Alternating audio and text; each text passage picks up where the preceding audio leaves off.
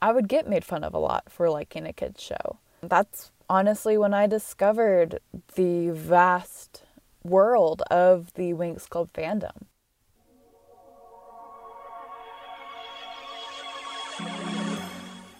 Hey there, welcome to the Winx Forever podcast. I'm Lola, creator, host, and lifelong Winx fan. I'm taking a deep dive into the very cool universe of Winx Club. So, whether you've been a Winx fan since 2004, like myself, or you vaguely remember the show from your childhood, or you're being introduced to it for the first time. Welcome. This is the Winx Forever podcast.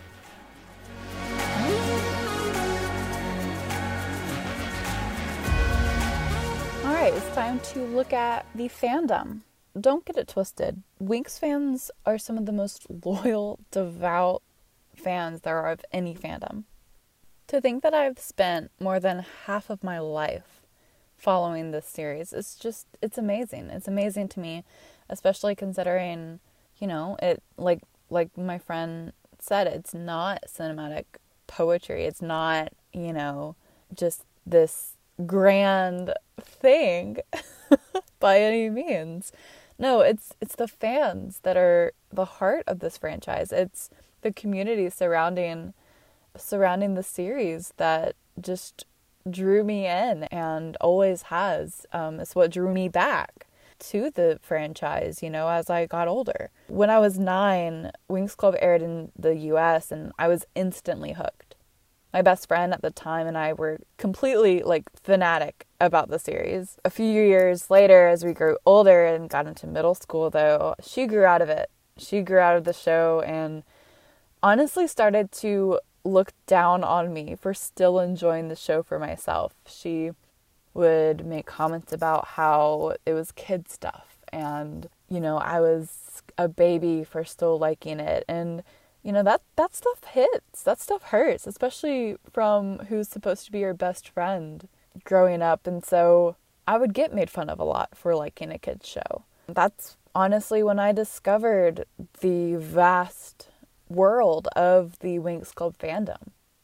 You know, it's when I discovered the English forums on winxclub.com. I discovered this whole community of fans around the world that had so many thoughts and feelings that I had about our favorite fairies. I was able to meet and talk to so many different people with different views and different backgrounds than me. And the beautiful thing was that we all came together over the mutual love for a show about a group of fairy friends who fought against evil. Like, what?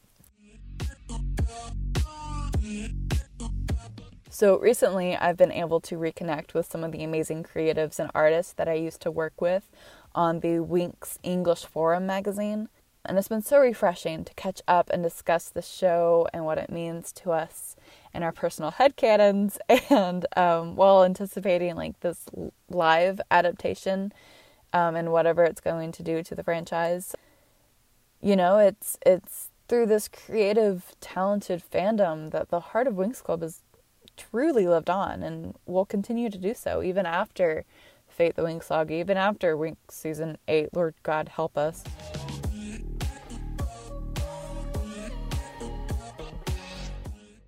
There are a lot of fans that get hung up on the negatives about the franchise.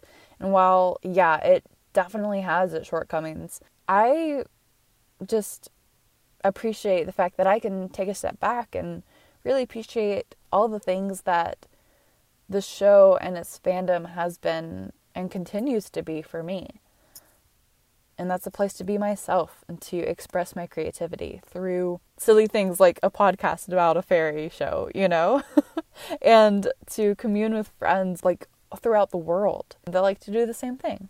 I I keep thinking that this podcast is going to be something that is going to creatively drain me, but honestly, like it's it's really fun, and I I like talking about my fairy show, and I know that a lot of other people do too, and so that's why I'm I'm excited to actually have this platform to talk about it with you guys and with um, my friends, and so like I've said before, this is a passion project, 17 years in the making, and it honestly couldn't have come at a better time. Um, I know I'm going to have and do have a lot of word vomit and feelings about Fate the Winx Saga.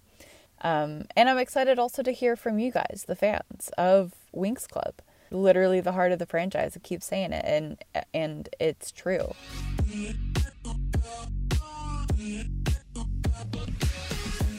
So, in the next episode, I will give you my initial thoughts and an overview look at Fate the Winx saga before we dive in deeper into each episode, dissecting the characters, dissecting the plots, and really looking at the details of this show, which I'm very surprised are pretty well done. So, hope you'll join me. Thanks so much for listening. If you enjoyed this episode of the Winx Forever podcast, consider following our social media linked in the show notes below. The Winx Forever podcast theme is the song She Makes Magic by Big Wild.